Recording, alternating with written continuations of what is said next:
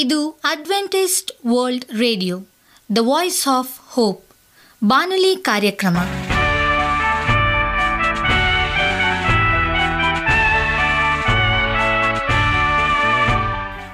ನಮಸ್ಕಾರ ಪ್ರೀತಿಯ ಕೇಳುಗರೆ, ನಾನು ನಿಮ್ಮ ಆಕಾಂಕ್ಷ ಪಾಲ್. ನಮ್ಮ ನಿಲಯದ ಕನ್ನಡ ಕಾರ್ಯಕ್ರಮಕ್ಕೆ ತಮ್ಮೆಲ್ಲರಿಗೂ ಆತ್ಮೀಯ ಸುಸ್ವಾಗತ. ಮುಂದಿನ ಮೂವತ್ತು ನಿಮಿಷಗಳಲ್ಲಿ ಸುಮಧುರ ಹಾಡುಗಳು ಹಾಗೂ ದೇವರ ವಾಕ್ಯವನ್ನು ಕೇಳೋಣ. ಈ ಕಾರ್ಯಕ್ರಮವು ನಿಮಗೆ ಸಂತೋಷ ತರಲೆಂದು ದೇವರಲ್ಲಿ ಪ್ರಾರ್ಥಿಸುತ್ತೇವೆ. ಈ ಕಾರ್ಯಕ್ರಮದ ಪ್ರಾರಂಭದಲ್ಲಿ ಸುಮಧುರ ಗೀತೆಯನ್ನು ಆಲಿಸೋಣ.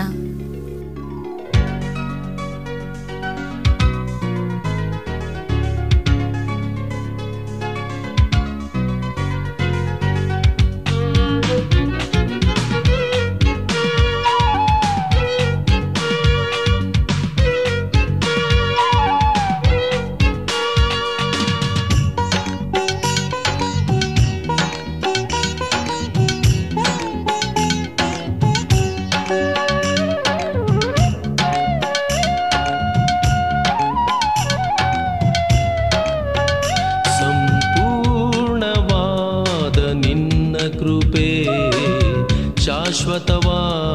ನಿನ್ನ ಕೃಪೆ, ಸಂಪೂರ್ಣವಾದ ನಿನ್ನ ಕೃಪೆ, ಶಾಶ್ವತವಾದ ನಿನ್ನ ಕೃಪೆ, ಬಾಳಿಗೆ ಬೆಳಕನು, ಬಾಳಿಗೆ ಬೆಳಕನು ನೀಡುವಂತ ನಿನ್ನ ಕೃಪೆ, ನೀಡುವಂತ ನಿನ್ನ ಕೃಪೆ,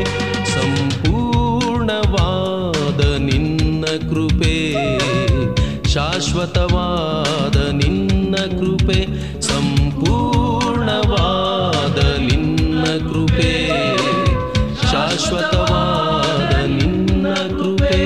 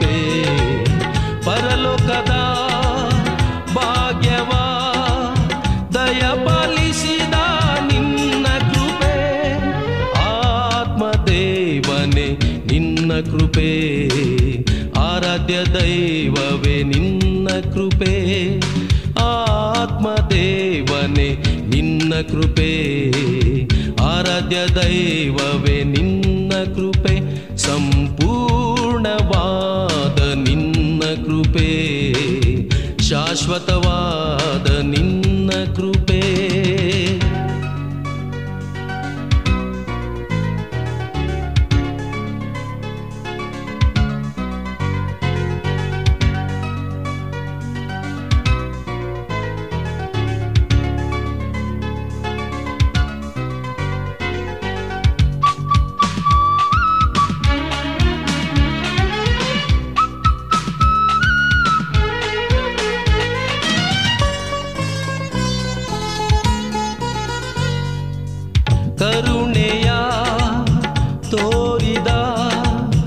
ಪರಿಶುದ್ಧವಾದಂಥ ನಿನ್ನ ಕೃಪೆ, ನಿತ್ಯವಾದ ಮರಣದಿಂದ ಕಾಪಾಡಿದಂಥ ನಿನ್ನ ಕೃಪೆ, ಕರುಣೆಯ ತೋರಿದ ಪರಿಶುದ್ಧವಾದಂಥ ನಿನ್ನ ಕೃಪೆ, ನಿತ್ಯವಾದ ಮರಣದಿಂದ ಕಾಪಾಡಿದಂಥ ನಿನ್ನ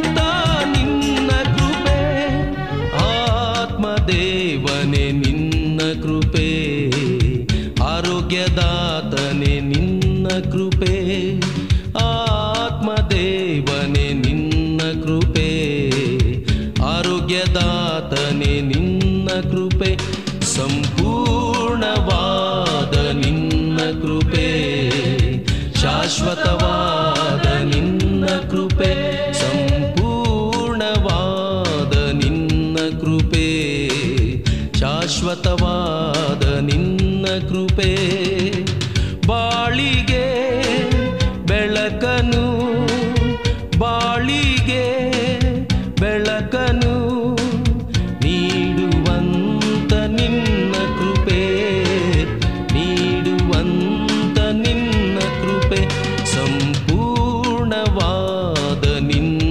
ಕೃಪೆ, ಶಾಶ್ವತವಾದ ನಿನ್ನ ಕೃಪೆ, ಸಂಪೂರ್ಣವಾದ ನಿನ್ನ ಕೃಪೆ, ಶಾಶ್ವತವಾದ ನಿನ್ನ ಕೃಪೆ. ನಿಮಗೆ ಸತ್ಯವೇದದ ಬಗ್ಗೆ ಹೆಚ್ಚಿನ ಮಾಹಿತಿ ಬೇಕಾದರೆ ನಮ್ಮ ವಿಳಾಸಕ್ಕೆ ಪತ್ರ ಬರೆಯಿರಿ ಅಥವಾ ದೂರವಾಣಿ ಕರೆ ಮಾಡಿರಿ. ನಮ್ಮ ದೂರವಾಣಿಯ ಸಂಖ್ಯೆ ಒಂಬತ್ತು ಸೊನ್ನೆ ಆರು ಸೊನ್ನೆ ಆರು ಎಂಟು ನಾಲ್ಕು ಏಳು ಏಳು ಮೂರು ಹಾಗೂ ಎಂಟು ಮೂರು ಒಂಬತ್ತು ಸೊನ್ನೆ ಆರು ಸೊನ್ನೆ ಐದು ಎರಡು ಒಂಬತ್ತು ಒಂಬತ್ತು. ನಮ್ಮ ವಿಳಾಸ Adventist media centre, S D A mission compound, Salisbury park, market yard post, Pune ನಾಲ್ಕು ಒಂದು ಒಂದು ಸೊನ್ನೆ ಮೂರು ಏಳು, ಮಹಾರಾಷ್ಟ್ರ. ಈಗ ನಮ್ಮ ಬಾನಲಿ ಬೋಧಕರಾದಂಥ ಸುರೇಂದ್ರ ರವರಿಂದ ದೇವರ ವಾಕ್ಯವನ್ನು ಕೇಳೋಣ. ಭೂಮಿಯ ಉಪ್ಪು ಏನು ಮಾಡುತ್ತದೆ? ನಮಸ್ಕಾರ ಆತ್ಮೀಯ ಕೇಳುಗರೆ, ಇದು ಅಡ್ವೆಂಟಿಸ್ಟ್ ವರ್ಲ್ಡ್ ರೇಡಿಯೋ ಅರ್ಪಿಸುವ ಅನುದಿನದ ಮನ್ನಾ ಬಾನುಲಿ ಕಾರ್ಯಕ್ರಮಕ್ಕೆ ತಮ್ಮೆಲ್ಲರಿಗೂ ನಿಮ್ಮ ಬಾನುಲಿ ಬೋಧಕನಾದ ಸುರೇಂದ್ರನು ಮಾಡುವ ನಮಸ್ಕಾರಗಳು. ಈ ಬಾನುಲಿ ಕಾರ್ಯಕ್ರಮವು ತಮ್ಮೆಲ್ಲರಿಗೂ ಸಂತಸ ತಂದಿದೆ ಎಂಬುದಾಗಿ ನಾವು ನಂಬುತ್ತೇವೆ ಮತ್ತು ನಿಮಗಾಗಿ ನಿತ್ಯವೂ ಪ್ರಾರ್ಥಿಸುತ್ತೇವೆ. ನಿಮ್ಮ ಅನಿಸಿಕೆ ಹಾಗೂ ಸಲಹೆ, ಪ್ರಾರ್ಥನಾ ವಿಜ್ಞಾಪನೆಗಳು ಇರುವುದಾದರೆ ನೀವು ನಮಗೆ ಪತ್ರಗಳ ಮೂಲಕವಾಗಿ ಅಥವಾ ದೂರವಾಣಿ ಮೂಲಕವಾಗಿ ಸಂಧಿಸಬಹುದು. ನಮ್ಮ ದೂರವಾಣಿ ಸಂಖ್ಯೆಯು ಒಂಬತ್ತು ಸೊನ್ನೆ ಆರು ಸೊನ್ನೆ ಆರು ಎಂಟು ನಾಲ್ಕು ಏಳು ಏಳು ಮೂರು. ನಮ್ಮ email address Surendra June four five six at Gmail dot com. ಈ ರೇಡಿಯೋ ಕಾರ್ಯಕ್ರಮವನ್ನು ನಿಮ್ಮ ಮೊಬೈಲ್ನಲ್ಲಿ ಸಹ ಕೇಳಬಹುದು. ನಿಮ್ಮಲ್ಲಿ ಐಫೋನ್ ಮತ್ತು ಆಂಡ್ರಾಯ್ಡ್ ಮೊಬೈಲ್ ಇರುವುದಾದರೆ ಪ್ಲೇಸ್ಟೋರ್ಗೆ ಹೋಗಿ A W R three sixty ಎಂಬ ಆ್ಯಪನ್ನು ಡೌನ್ಲೋಡ್ ಮಾಡಿಕೊಂಡು ನಮ್ಮ ಈ ಕನ್ನಡ ಕಾರ್ಯಕ್ರಮವನ್ನು ಕೇಳಬಹುದು. ಆತ್ಮೀಯ ಕೇಳಿಗರೆ, ಈ ಕಾರ್ಯಕ್ರಮದ ಮೂಲಕ ನೀವು ದೇವರ ಆಶೀರ್ವಾದ ಮತ್ತು ಅದ್ಭುತಗಳನ್ನು ಹೊಂದಿರುವುದಾದರೆ ನಿಮ್ಮ ಸಾಕ್ಷಿಯ ಜೀವಿತವನ್ನು ನಮ್ಮ ಕೂಡ ಹಂಚಿಕೊಳ್ಳುವಾಗೆ ತಮ್ಮಲ್ಲಿ ಕೇಳಿಕೊಳ್ಳುತ್ತೇವೆ. ಈ ದಿನ ಸತ್ಯವೇದ ಭಾಗದಿಂದ ಆರಿಸಿಕೊಂಡಂಥ ಶಿರೋನಾಮೆಯು ಭೂಮಿಯ ಉಪ್ಪು ಏನು ಮಾಡುತ್ತದೆ ಎಂಬುದಾಗಿ. ಸತ್ಯವೇದದ ವಾಕ್ಯ ಮತ್ತಾಯನ ಬರೆಸುವಾರ್ತೆ ಐದನೇ ಅಧ್ಯಾಯ ಹದಿಮೂರನೇ ವಚನ ಕುರಿತು ಇವತ್ತು ಧ್ಯಾನ ಮಾಡೋಣ. ಈ ಲೋಕದ ಜೀವಿತಕ್ಕಾಗಿ ದೇವರು ಯಾವ ರೀತಿಯಾದಂಥ ವ್ಯವಸ್ಥೆಯನ್ನು ಮಾಡಿದ್ದಾರೆ ಮತ್ತು ಭೂಮಿಯ ಉಪ್ಪು ಏನು ಮಾಡ್ತದೆ ಎಂಬುದಾಗಿ ಮೇಲೆ ನಾವು ಓದಿದಂಥ ಈ ಒಂದು ವಚನಗಳಲ್ಲಿ ಮತ್ತಾಯನ ಬರೆದ ಬರೆಸುವಾರ್ತೆ ಐದನೇ ಅಧ್ಯಾಯ ಹದಿಮೂರರಲ್ಲಿ ಶ್ರೇಷ್ಠ ಪ್ರವಾದಿಯಾಗಿರ್ತಕ್ಕಂಥ ಕೆಲವು ಪ್ರವಾದಿಗಳ ಬಗ್ಗೆ ನಮಗೆ ತಿಳಿಸ್ತದೆ. ಎರಡು ಅರಸುಗಳು ಎರಡನೇ ಅಧ್ಯಾಯ ಒಂದರಿಂದ ಇಪ್ಪತ್ತ ಎರಡು ಮತ್ತು ಅಪೋಸ್ತರ ಕೃತ್ಯಗಳು ಒಂದನೇ ಅಧ್ಯಾಯ ಒಂದರಿಂದ ಒಂಬತ್ತನೇ ವಚನ ತನಕ ಈ ದಿನದ ಸಂದೇಶದ ಒಂದು ಅಂಶವನ್ನು ನಾವು ತಿಳಿದುಕೊಳ್ಳೋಣ. ಶ್ರೇಷ್ಠ ಪ್ರವಾದಿಯಾಗಿರ್ತಕ್ಕಂಥ ಎಲಿಯನು ಪರಲೋಕಕ್ಕೆ ಎತ್ತಲ್ಪಡಲಿದ್ದ ದಿನಗಳ ಸನ್ನಿವೇಶವನ್ನು ನೋಡ್ತೇವೆ. ಇಸ್ರಾಯೇಲರು ದೇವರಿಂದ ಹೆಚ್ಚು ಹೆಚ್ಚಾಗಿ ದೂರ ಸರಿಯುತ್ತಿದ್ದ ಸಮಯದಲ್ಲಿ ದೇವರು ಎಲಿಯನನ್ನು ಕಳಿಸಿದರು. ಅವನೊಬ್ಬ ಮಹಾ ಪ್ರವಾದಿಯಾಗಿದ್ದನು. ಒಂದು ಸಂದರ್ಭದಲ್ಲಿ ಆತನು ಪ್ರಾರ್ಥಿಸಿ ಆಕಾಶದಿಂದ ಬೆಂಕಿ ಬೀಳಿಸಿದನು. ಆದರೆ ಈಗ ಆತನು ಮೇಲಕ್ಕೆ ಎತ್ತಲ್ಪಡಬೇಕಿತ್ತು. ಇಂತಹ ಸಮಯದಲ್ಲಿ ಇಸ್ರಾಯೇಲರ ಗತಿ ಏನಾಗಲಿತ್ತು? ಹೀಗಲೇ ದೇವರು ಎಲಿಯನಿಗೆ, ನಿನ್ನ ಜಾಗದಲ್ಲಿ ಸಾಗಾಟನ ಮಗನಾದ ಎಲೀಷನನ್ನು ನಿನಗೆ ಬದಲಾಗಿ ಪ್ರವಾದಿಯನ್ನಾಗಿ ಅಭಿಷೇಕಿಸು ಎಂಬುದಾಗಿ ಒಂದು ಹರಸುಗಳು ಹತ್ತೊಂಬತ್ತನೇ ಅಧ್ಯಾಯ ಹನ್ನೊಂದರಲ್ಲಿ ಮತ್ತು ಹದಿನಾರನೇ ವಚನದಲ್ಲಿ ತಿಳಿಸ್ತದೆ. ಇದು ದೇವರು ಮಾಡಿದ ಪೂರ್ವ ಸಿದ್ಧತೆಯಾಗಿತ್ತು. ಯೇಸುಕ್ರಿಸ್ತನು ಮೇಲಕ್ಕೆ ಎತ್ತಲ್ಪಟ್ಟಾಗ ಕೂಡ ಹೀಗೆ ನಡೆಯಿತು. ಆತನು ತನ್ನ ಕೆಲಸವನ್ನು ಮುಂದುವರಿಸಲು ತನ್ನ ಶಿಷ್ಯರನ್ನು ಈ ಲೋಕದಲ್ಲಿ ಇರಿಸಿದನು. ಮುಂದೆ ಎಲೀಷನು ಕಷ್ಟಕರವಾದ ಕೆಲಸ ಮಾಡಬೇಕೆಂದು ಅರಿತಿದ್ದ ಎಲಿಯನು ಅವನಿಗೆ ಹೀಗೆನ್ನುತ್ತಾನೆ, ನಿನ್ನನ್ನು ಬಿಟ್ಟು ಹೋಗುವ ಮೊದಲು ನಾನು ನಿನಗೋಸ್ಕರ ಏನು ಮಾಡಲಿ? ಈ ವಾಕ್ಯವು ಎರಡು ಹರಸುಗಳು ಎರಡನೆಯದೆಯ ಒಂಬತ್ತನೆಯ ವಚನದಲ್ಲಿ ಹೇಳ್ತದೆ. ಕರ್ತನಾದ ಯೇಸು ತನ್ನ ಶಿಷ್ಯರಿಗೆ ಸರಿಯಾಗಿ ಇದೇ ಮಾತನ್ನು ಹೇಳಿದನು, ನಾನು ನನ್ನ ತಂದೆಯ ಬಳಿಗೆ ಹೋಗುವುದರಿಂದ ನಾನು ನಡೆಸುವ ಕ್ರಿಯೆಗಳಿಗಿಂತ ಮಹತ್ತಾದ ಕ್ರಿಯೆಗಳನ್ನು ನೀವು ನಡೆಸುತ್ತೀರಿ ಎಂಬುದಾಗಿ. ಯೋಹಾನ ಬರೆಸುವಾರ್ತೆ ಹದಿನಾಲ್ಕನೆಯದೆಯ ಹನ್ನೆರಡನೇ ವಚನದಲ್ಲಿ ಇರ್ತದೆ. ಎಲಿಯನು ಎಲೀಷನಿಗೆ ಹೇಳಿದ ಮಾತು, ನಾನು ನಿನ್ನನ್ನು ಬಳಿಯಿಂದ ತೆಗೆಯಲ್ಪಡುವಾಗ ನೀನು ನನ್ನನ್ನು ನೋಡುವುದಾದರೆ ಅದು ದೊರಕುವುದು, ಇಲ್ಲವಾದರೆ ದೊರಕುವುದಿಲ್ಲ ಎಂಬುದಾಗಿ ಎರಡು ವರ್ಷಗಳು ಎರಡು ಹತ್ತರಲ್ಲಿ ಇರ್ತದೆ. ಮುಂದೆ ಅವನು ಮೇಲಕ್ಕೆ ಹೇರುವುದನ್ನು ಎಲೀಷನು ನೋಡಿದ್ದರಿಂದ ಅವನು ಎಲೆಯನಿಂದ ಬಿದ್ದ ಹೊದಿಕೆಯನ್ನು ತೆಗೆದುಕೊಂಡನು. ಅದೇ ರೀತಿ ಕರ್ತನಾದ ಯೇಸುವು ಪರಲೋಕಕ್ಕೆ ಏರಿ ಹೋದ ನಂತರ ಪಂಚಶತಮ ದಿನದಂದು ತನ್ನ ಶಿಷ್ಯರ ಹೃದಯಕ್ಕೆ ಪವಿತ್ರಾತ್ಮನನ್ನು ಕಳಿಸಿಕೊಟ್ಟನು. ಮಹಿಮಾ ಪದವಿಗೆ ಕರ್ತ ಯೇಸುವಿನ ಎತ್ತಲ್ಪಡುವಿಕೆ ಎಂಬುದಾಗಿ. ಈ ಸಂದರ್ಭದಲ್ಲಿ ಪ್ರವಾದಿಗಳ ಮಕ್ಕಳು ಎಲೀಷನನ್ನು, ಯೆಹೋವನು ಇವತ್ತು ನಿನ್ನ ಯಜಮಾನನನ್ನು ನಿನ್ನ ಬಳಿಯಿಂದ ಮೇಲಕ್ಕೆ ಕರೆದುಕೊಳ್ಳುವನೆಂದು ನಿನಗೆ ಗೊತ್ತುಂಟೋ ಎಂದು ಪ್ರಶ್ನಿಸಿದರು. ಮುಂದೆ ಆ ಪ್ರವಾದಿಗಳ ಮಕ್ಕಳೇ ತಮ್ಮ ಹೇಳಿಕೆಯ ಪ್ರಕಾರ ಮೇಲೆತ್ತಲ್ಪಟ್ಟಿದ್ದ ಎಲೆಯನ್ನು ಹುಡುಕಲು ಐವತ್ತು ಜನರನ್ನು ಕಳಿಸುವಂತೆ ಎಲೀಷನನ್ನು ಒತ್ತಾಯಪಡಿಸಿದರು. ಎಲೆಯನ್ನು ಸ್ವಲ್ಪ ಸಮಯದಲ್ಲಿ ಮೇಲಕ್ಕೆತ್ತಲ್ಪಡುವುದಾಗಿ ಸ್ವತಃ ಅವರು ಹೇಳಿದರು.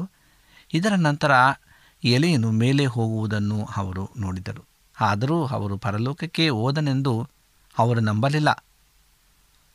ಪವಿತ್ರಾತ್ಮನು ಎಲೆಯನನ್ನು ಎಲ್ಲೂ ಬೀಸಿ ಒಗೆದಿರುತ್ತಾನೆಂದು ಅವರು ಯೋಚಿಸಿದರು. ಹಾಗಾಗಿ ಅವರಿಗೆ ಎಲೆಯನ ಬಲ ದೊರೆಯದೇ ಹೋಯಿತು. ಇದೇ ರೀತಿಯಾಗಿ ಇಂದು ಹಲವು ಜನರು ವೈಚಾರಿಕವಾಗಿ ಅನೇಕ ಸಂಗತಿಗಳನ್ನು ಹರತಿದ್ದಾರೆ. ಅವರು ಬಾಯಿ ಮಾತಿನಲ್ಲಿ ಹಲವು ಅದ್ಭುತ ವಿಚಾರಗಳನ್ನು ವಿವರಿಸ್ತಾರೆ. ಆದರೆ ಕರ್ತನಾದ ಯೇಸುಕ್ರಿಸ್ತನು ಅತ್ಯುನ್ನತ ಸ್ಥಾನಕ್ಕೆ ಏರಿಸಲ್ಪಟ್ಟಿರುವುದನ್ನು ಅವರ ಹೃದಯಗಳು ತಿಳ್ಕೊಂಡಿಲ್ಲ. ಕ್ರಿಸ್ತನು ಮಹಿಮಾ ಪದವಿಗೆ ಎತ್ತಲ್ಪಟ್ಟಿದ್ದನ್ನು ಎಫೆಸದ ವಿಶ್ವಾಸಿಗಳಿಗೂ ಸಹ ಪೌಲನು ಬರೆಯಬೇಕಾಯಿತು. ಈ ವಾಕ್ಯವು ನಮಗೆ ಎಫೆಸ ಒಂದನೆಯದೆಯ ಹದಿನೆಂಟು ಮತ್ತು ಇಪ್ಪತ್ತ್ಮೂರರಲ್ಲಿ ಇರ್ತದೆ. ಎಲಿಯನು ಎಲೀಷನಿಗೆ ಹೇಳಿದ ಮಾತು, ನಾನು ಮೇಲೆ ಹೋಗುವುದನ್ನು ನೋಡಿದರೆ ಮಾತ್ರ ನಿನಗೆ ನನ್ನ ಆತ್ಮದ ಎರಡು ಪಾಲು ದೊರಕುತ್ತದೆ ಎಂಬುದಾಗಿ. ಯೇಸು ಎಲ್ಲರಿಗಿಂತ ಉನ್ನತ ಸ್ಥಾನಕ್ಕೆ ಎತ್ತಲ್ಪಟ್ಟಿರುವುದನ್ನು ನಮ್ಮ ಹೃದಯದಲ್ಲಿ ವಿಶ್ವಾಸದ ಕಣ್ಣುಗಳಿಂದ ನೋಡಿದ ನಂಬಿದಾಗ ಮಾತ್ರ ನಾವು ಪವಿತ್ರಾತ್ಮನಿಂದ ತುಂಬಿಸಲ್ಪಡುತ್ತೇವೆ. ಯೇಸು ಅತ್ಯುನ್ನತ ಸ್ಥಾನದಲ್ಲಿ ಇರುವುದನ್ನು ನಮಗೆ ತೋರಿಸುವಂತೆ ನಾವು ದೇವರನ್ನು ಕೇಳಿದರೆ ಮಾತ್ರ ಅದನ್ನು ತೋರಿಸುತ್ತದೆ. ನೀವು ಪ್ರಕಟಣೆಯ ಪುಸ್ತಕವನ್ನು ಅಧ್ಯಯನ ಮಾಡಿದರೆ ಹೆಗ್ನದ ಕುರಿಯಾದತನು ಸಿಂಹಾಸನದ ಮಧ್ಯೆ ಇರುವುದನ್ನು ಕಾಣುವಿರಿ. ಪ್ರಪಂಚದ ಜನರು ಇದರ ಕುರಿತಾಗಿ ಏನು ಯೋಚಿಸುತ್ತಾರೆ ಎನ್ನುವ ವಿಷಯ ಮುಖ್ಯವಲ್ಲ. ದೇವರು ಕರ್ತನಾದ ಯೇಸುಕ್ರಿಸ್ತನನ್ನು ಎಲ್ಲರಿಗಿಂತ ಉನ್ನತ ಸ್ಥಾನಕ್ಕೆ ಏರಿಸಿದ್ದಾರೆ. ಕರ್ತನಾದ ಯೇಸುವು ತನ್ನ ಕೈಯಲ್ಲಿ ಆಕಾಶ ಮತ್ತು ಭೂಮಿಯ ಸಂಪೂರ್ಣ ಅಧಿಕಾರ ಇದೆಯೆಂದು ತನ್ನ ಶಿಷ್ಯರಿಗೆ ಹೇಳಿದ್ದಕ್ಕೆ ಇದೇ ಕಾರಣ. ಇಂದು ಆ ಕರ್ತನು ನಮ್ಮ ಮಧ್ಯೆ ಇದ್ದಾನೆ. ನಾವು ನಮ್ಮ ಕಣ್ಣಿನಿಂದ ಆತನನ್ನು ನೋಡುವುದಕ್ಕೆ ಸಾಧ್ಯವಾಗದೇ ಇರಬಹುದು, ಆದರೆ ಆತನು ಇಲ್ಲೇ ಇದ್ದಾನೆ. ಆದ್ದರಿಂದ ನಾವು ಮಳೆಯಿಂದ ನಮ್ಮ ಈ ರೀತಿಯಾದಂಥ ಕೂಟವು ತೊಂದರೆ ಉಂಟಾಗುವುದು ಇತ್ಯಾದಿ ಚಿಕ್ಕಪುಟ್ಟ ವಿಷಯಗಳ ಬಗ್ಗೆ ಚಿಂತಿಸಬೇಕಿಲ್ಲ. ಏಕೆಂದರೆ ನಮ್ಮ ಕರ್ತನ ಕೈಯಲ್ಲಿ ಭೂಮಿಯ ಆಕಾಶಗಳ ಸಕಲ ಅಧಿಕಾರವಿದೆ. ನಾವು ಅಮೆರಿಕದ ರಾಷ್ಟ್ರಪತಿಯಾಗಲಿ ಅಥವಾ ರಷ್ಯಾದ ಪ್ರಧಾನಮಂತ್ರಿಯಾಗಲಿ ಏನು ಹೇಳುತ್ತಾರೆಂದು ತಲೆಕೊಡಿಸಿಕೊಳ್ಳುವುದು ಅನಾವಶ್ಯಕ.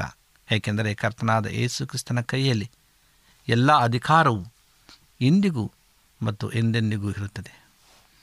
ಕರ್ತನ ಅನುಮತಿ ಇಲ್ಲದೆ ಭೂಮಿಯ ಮೇಲೆ ಯಾವ ಮನುಷ್ಯನೂ ದೇವರ ಒಂದು ಮಗುವು ಮುಟ್ಟಲಾರನು. ಆದರೆ ಆ ಪ್ರವಾದಿಗಳ ಮಕ್ಕಳು ಇದನ್ನು ನಂಬಲೇ ಇಲ್ಲ. ಇಂತಹ ಜನರು ದೇವರ ಶಕ್ತಿಯನ್ನು ಹೊಂದಲು ಆಗುವುದಿಲ್ಲ. ಬಂಜರು ಭೂಮಿ ಮತ್ತು ಪರಿಹಾರ ಎಂಬುದಾಗಿ. ಎಲೀಷನು ದೇವರೊಬ್ಬ ಸೇವಕನಾಗಿದ್ದನು ಮತ್ತು ಆತನು ಸಾಕ್ಷಿಯಾಗಿದ್ದನು. ಪರಲೋಕಕ್ಕೆ ಏರುವುದಕ್ಕೆ ಸ್ವಲ್ಪ ಮೊದಲು ಕರ್ತನಾದ ಯೇಸು ತನ್ನ ಶಿಷ್ಯರಿಗೆ, ನೀವು ಭೂಮಿಯ ಎಲ್ಲ ಭಾಗಗಳಲ್ಲಿಯೂ ನನಗೆ ಸಾಕ್ಷಿಯಾಗಿವಿರಿ ಎಂದು ಹೇಳಿದರು. ನೀವು ಎರಡು ಅರಸುಗಳು ಎರಡನೇ ಅಧ್ಯಾಯ ಹತ್ತೊಂಬತ್ತು ಮತ್ತು ಇಪ್ಪತ್ತೆರಡನ್ನು ಓದುವಾಗ ನಾವು ಭೂಮಿಯ ಎಲ್ಲ ಭಾಗಗಳಲ್ಲಿ ಸಾಕ್ಷಿಗಳಾಗುವುದನ್ನು ದೇವರು ಬಯಸುತ್ತಾರೆಂದು ನೋಡುತ್ತೀರಿ. ಎಲಿಷನು ಜೆರಿಕೋವಿಗೆ ಹೋದನು. ಆ ನಗರದ ಜನರು ಎಲಿಷನಿಗೆ ನಗರದ ಪರಿಸ್ಥಿತಿ ಹಿತವಾಗಿದ್ದರೂ ನೀರು ಕೆಟ್ಟದ್ದಾಗಿದೆ ಮತ್ತು ಭೂಮಿಯು ಬಂಜೆಯಾಗಿದೆ ಎಂದು ಹೇಳಿದರು. ಅದೊಂದು ಅದ್ಭುತ ನಗರವಾಗಿತ್ತು. ಅಲ್ಲಿ ಸುಂದರ ಉದ್ಯಾನವನಗಳಿದ್ದವು, ಗಮನಾರ್ಹ ಕಟ್ಟಡಗಳಿದ್ದವು, ಶಾಲಾ ಕಾಲೇಜುಗಳು ಇದ್ದವು ಮತ್ತು ಅನೇಕ ಅದ್ಭುತಕರವಾದ ವಿಷಯಗಳಿದ್ದವು. ಆದರೆ ಜೀವನಕ್ಕೆ ಅಗತ್ಯವಾದದ್ದು ಒಂದು ಅಲ್ಲಿರಲಿಲ್ಲ. ನೀರು ಕೆಟ್ಟದ್ದಾಗಿತ್ತು ಎಂಬುದಾಗಿ ನಾವು ನೋಡ್ತೇವೆ. ನಮ್ಮ ಜೀವನಕ್ಕೆ ನೀರು ಅವಶ್ಯಕವಾದದ್ದು. ನೀವು ಒಳ್ಳೆಯ ಕಟ್ಟಡಗಳಿಲ್ಲದೆ ಜೀವಿಸಬಹುದು, ಆಹಾರ ಇಲ್ಲದೆ ಅನೇಕ ಕಾಲ ಬದುಕಬಹುದು, ಆದರೆ ನೀರಿಲ್ಲದೆ ಹೆಚ್ಚು ಸಮಯ ಬದುಕಲು ಸಾಧ್ಯವಿಲ್ಲ. ಕೆಟ್ಟ ನೀರು, ಬಂಜರು ಭೂಮಿ, ಫಲವಿಲ್ಲದ ಮರಗಳ ಈ ಸುಂದರ ನಗರ ಇಂದು ಮಾನವನ ಸ್ಥಿತಿ ಒಂದು ನಿಜಚಿತ್ರಣವಾಗಿದೆ. ದೃಷ್ಟಿಗೆ ಹಿತಕರ ಆದರೆ ಕೆಟ್ಟ ಹೃದಯ. ಅವರು ನೋಡಲು ಬಹಳ ಅಂದವಾಗಿದ್ದಾರೆ, ಒಳ್ಳೆಯ ಪೋಷಾಕುಗಳನ್ನು ಧರಿಸುತ್ತಾರೆ, ಸಭ್ಯ ನಡವಳಿಕೆಯನ್ನು ಹೊಂದಿದ್ದಾರೆ, ಅನೇಕ ಪದವಿಗಳನ್ನು ಪಡೆದಿದ್ದಾರೆ ಮತ್ತು ಶ್ರೇಷ್ಠ ಮನೆಗಳಲ್ಲಿ ವಾಸಿಸುತ್ತಾರೆ. ಆದರೆ ಒಂದು ಅತ್ಯವಶ್ಯಕ ವಿಷಯ, ನಿತ್ಯ ಜೀವ, ಅದು ಅವರಲ್ಲಿಲ್ಲ. ನಾವು ಇದನ್ನೇ ಇಂದು ಪ್ರಪಂಚದ ಎಲ್ಲೆಡೆಯೂ ನೋಡುತ್ತೇವೆ. ಪ್ರಪಂಚದಲ್ಲಿ ಮಾತ್ರವಲ್ಲ, ದೇವ ಸಭೆಗಳಲ್ಲೂ ಇದರ ಅಭಾವವಿದೆ. ಈ ಮಾತು ಎಲಿಷನಿಗೆ ಯಾವ ಊರಿನಲ್ಲಿ ಹೇಳಲಾಯಿತು? ಯೆರಿಕೋವಿನಲ್ಲಿ. ಒಂದು ಕಾಲದಲ್ಲಿ ಯೆರಿಕೋವಿನಲ್ಲಿ ದೇವರು ತನ್ನ ಪ್ರಭಾವವನ್ನು ತೋರಿಸಿದರು. ಯೆರಿಕೋ ಬಲವಾದ ಗೋಡೆಗಳಿಂದ ಆವರಿಸಲ್ಪಟ್ಟ ಒಂದು ಬಲಿಷ್ಠ ನಗರವಾಗಿತ್ತು. ಯೆಹೋಶುವನು ಇಸ್ರಾಯೇಲರೊಂದಿಗೆ ಈ ನಗರಕ್ಕೆ ಬಂದಾಗ ಅದರ ಗೋಡೆಗಳು ನೆಲಸಮವಾಗಿದ್ದವು. ಆ ಸಮಯದಲ್ಲಿ ದೇವರ ಪ್ರಭಾವವು ಯೆರಿಕೋವಿನಲ್ಲಿ ಪ್ರದರ್ಶಿಸಬೇಕಾಗಿತ್ತು. ಆದರೆ ಈಗ ಐನೂರು ವರ್ಷಗಳ ನಂತರ ದೇವರ ಪ್ರಭಾವವು ಆ ಪಟ್ಟಣವನ್ನು ಬಿಟ್ಟು ಹೋಗಿತ್ತು. ಅದರ ನೆಲವು ಬಂಜರಾಗಿ ಫಲಹೀನವಾಗಿತ್ತು. ಇದೇ ರೀತಿ ಎರಡು ಸಾವಿರ ವರ್ಷಗಳ ಕೆಳಗೆ ದೇವ ಸಭೆಯಲ್ಲಿ ದೇವರ ಮಹಾಶಕ್ತಿ ಪ್ರದರ್ಶಿಸಲಾಗಿತ್ತು. ಇದರ ನಂತರವೂ ಕೆಲವು ಸಂದರ್ಭಗಳಲ್ಲಿ ದೇವರು ತನ್ನ ಶಕ್ತಿಯನ್ನು ಪ್ರದರ್ಶಿಸಿದರು. ಆದರೆ ಇಂದು ಹೊಸ ಸಭೆಗಳು ಹೇಳಿಕೊಳ್ಳುವಷ್ಟರಲ್ಲೂ ಸಹ ನಾವು ಏನನ್ನೂ ಕಾಣ್ತೇವೆ. ಪರಿಸ್ಥಿತಿ ಹಿತವಾಗಿದೆ, ಆದರೆ ಜೀವ ಜಲವು ಕೆಟ್ಟದ್ದಾಗಿದೆ ಮತ್ತು ಕೊನೆಯ ದಿನಗಳಲ್ಲಿ ಲೋಕದ ಸ್ಥಿತಿ ಹೀಗೇ ಇರುತ್ತದೆ ಎಂದು ಕರ್ತನು ನಿಖರವಾಗಿ ಹೇಳ್ತಾನೆ. ಪ್ರಕಟಣೆ ಮೂರನೇ ಅಧ್ಯಾಯ ಹದಿನೇಳನೇ ವಚನದಲ್ಲಿ. ಈ ಕೆಟ್ಟ ನೀರಿಗೆ ದೇವರ ಪರಿಹಾರ ಏನು? ಈ ಬಂಜರು ಭೂಮಿಗೆ ದೇವರ ಪರಿಹಾರ ಏನು?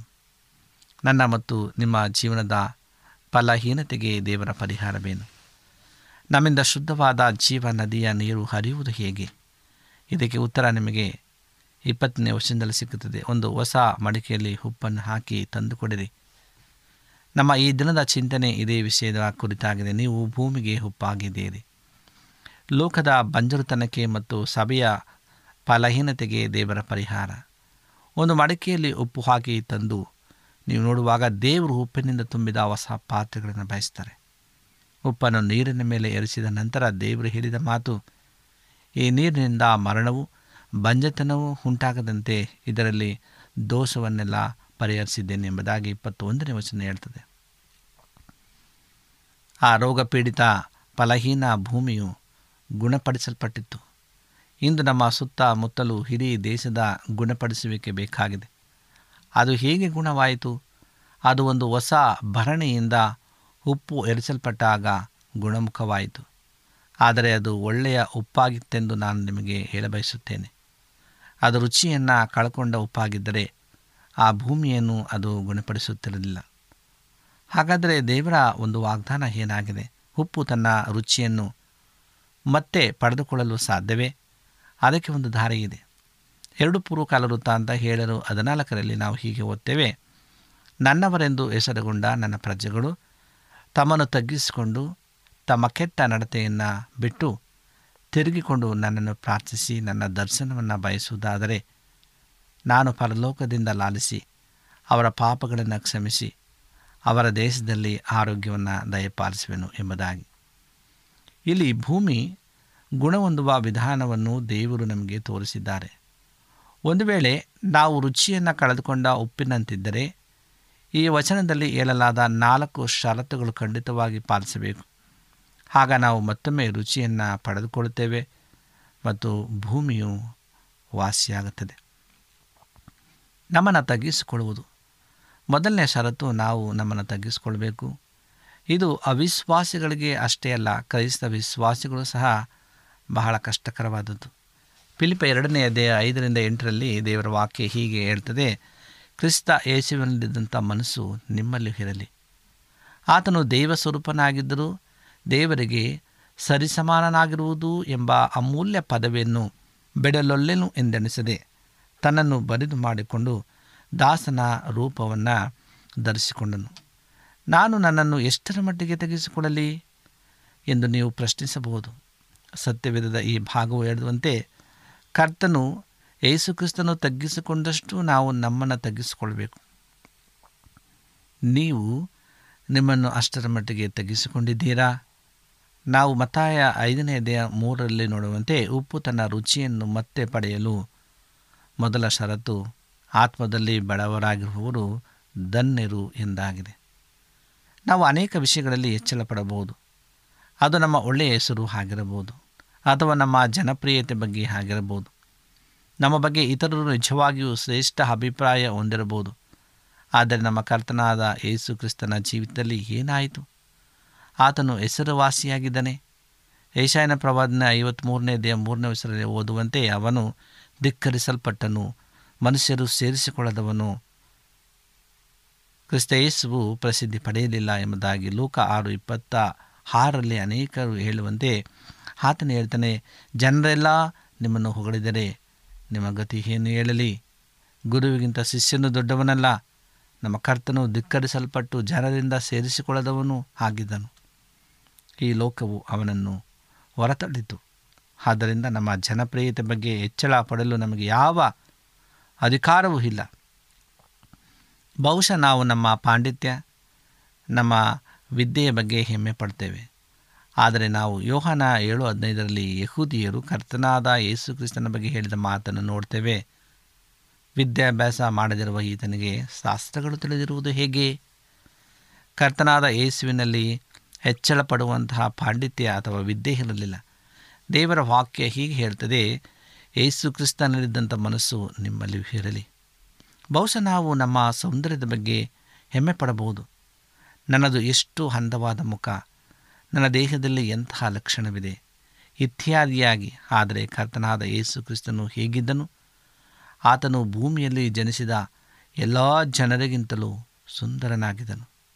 ಆದರೂ ನಾವು ಏಸಾಯ ಐವತ್ತೆರಡನೇ ಅಧ್ಯಾಯ ಹದಿನಾಲ್ಕರಲ್ಲಿ ಓದುವುದು ಏನೆಂದರೆ, ಆತನು ಶಿಲುಬೆ ಮೇಲೆ ನೇತಾಡಿದಾಗ ಅವನ ಮುಖವು ಸಕಲ ಮನುಷ್ಯರ ಮುಖಕ್ಕಿಂತಲೂ ಅವನ ರೂಪವು ಎಲ್ಲ ನರಜನ್ಮದವರ ರೂಪಕ್ಕಿಂತಲೂ ವಿಕಾರವಾಗಿತ್ತು. ಅಂದರೆ ಆತನ ಮುಖವು ಮನುಷ್ಯರ ಮುಖದಂತೆ ಕಾಣುತ್ತಿರಲಿಲ್ಲ. ಇದು ಹೀಗಾಯಿತು, ಮನುಷ್ಯರ ಸುಂದರವಾದ ಈ ಮುಖಕ್ಕೆ ಎಲ್ಲ ಮಾನವರ ಮುಖಗಳಿಗಿಂತ ಸುಂದರವಾದದೇಕೆ, ಏನು ಮಾಡಿದರು ಎಂಬುದಾಗಿ ನಾವು ನೋಡ್ತೇವೆ. ಅದನ್ನು ಪ್ರೇರೆ ನಾವು ಇವತ್ತು ದೇವರ ಒಂದು ಉತ್ತಮವಾದಂಥ ಬಾಂಧವ್ಯವನ್ನು ಹೊಂದಿಕೊಳ್ಳುವ ಹಾಗೆ ದೇವರ ಪರಸ್ಪರ ಸಮ್ಮುಖದಲ್ಲಿ ಭೂಮಿಯ ಉಪ್ಪು ಏನು ಮಾಡ್ತದೆ ಎಂಬುದಾಗಿ, ಅದನ್ನು ರುಚಿಯನ್ನು ಕಳೆದುಕೊಂಡ್ರೆ ಏನಾಗ್ತದೆ ಎಂಬುದಾಗಿ ನಾವು ಕಲಿತುಕೊಂಡಿದ್ದೇವೆ. ದೇವರು ವಿಶೇಷವಾಗಿ ಈ ಒಂದು ವಾಕ್ಯಗಳ ಮೂಲಕವಾಗಿ ನಮ್ಮ ನಿಮ್ಮೆಲ್ಲರನ್ನು ಬಲಪಡಿಸಲಿ. ನಾವು ಈ ಭೂಮಿಗೆ ಉಪ್ಪಾಗಿ ಜೀವಿಸೋಣ ಎಂಬುದಾಗಿ ಸಂದೇಶವಾಗಿದೆ. ನಮ್ಮ ಕಣ್ಣುಗಳನ್ನು ಮುಚ್ಚಿ ಪ್ರಾರ್ಥನೆಯನ್ನು ಮಾಡಿಕೊಳ್ಳೋಣ. ಭೂಮಿಯ ಆಕಾಶಗಳ ಒಡೆಯನೇ, ಸರ್ವಶಕ್ತನೇ, ಪರಿಶುದ್ಧನ ಅಂತ ತಂದೆಯಾದ ದೇವರೇ, ನಿನಗೆ ಸ್ತೋತ್ರ. ನೀನು ಮಾಡಿದಂತೆ ಎಲ್ಲ ಆಶೀರ್ವಾದಕ್ಕಾಗಿ ಸ್ತೋತ್ರಪ್ಪ.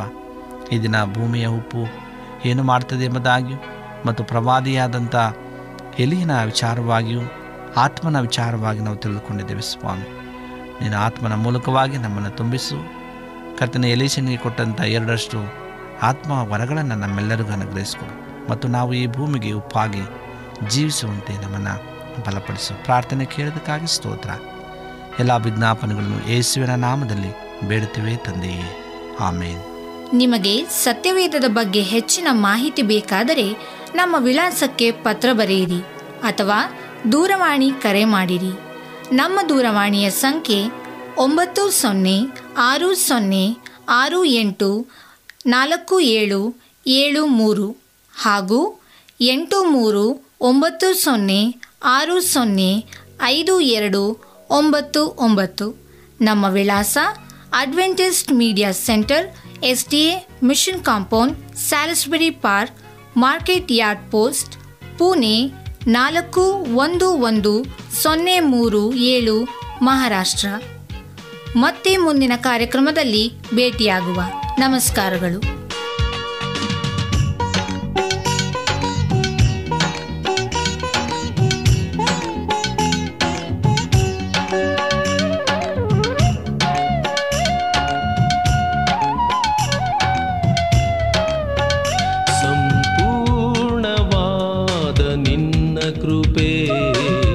ಶಾಶ್ವತವಾದ ನಿನ್ನ ಕೃಪೆ, ಸಂಪೂರ್ಣವಾದ ನಿನ್ನ ಕೃಪೆ, ಶಾಶ್ವತವಾದ ನಿನ್ನ ಕೃಪೆ, ಬಾಳಿಗೆ ಬೆಳಕನು, ಬಾಳಿಗೆ ಬೆಳಕನು ನೀಡುವಂತ ನಿನ್ನ ಕೃಪೆ, ನೀಡುವಂತ ನಿನ್ನ ಕೃಪೆ,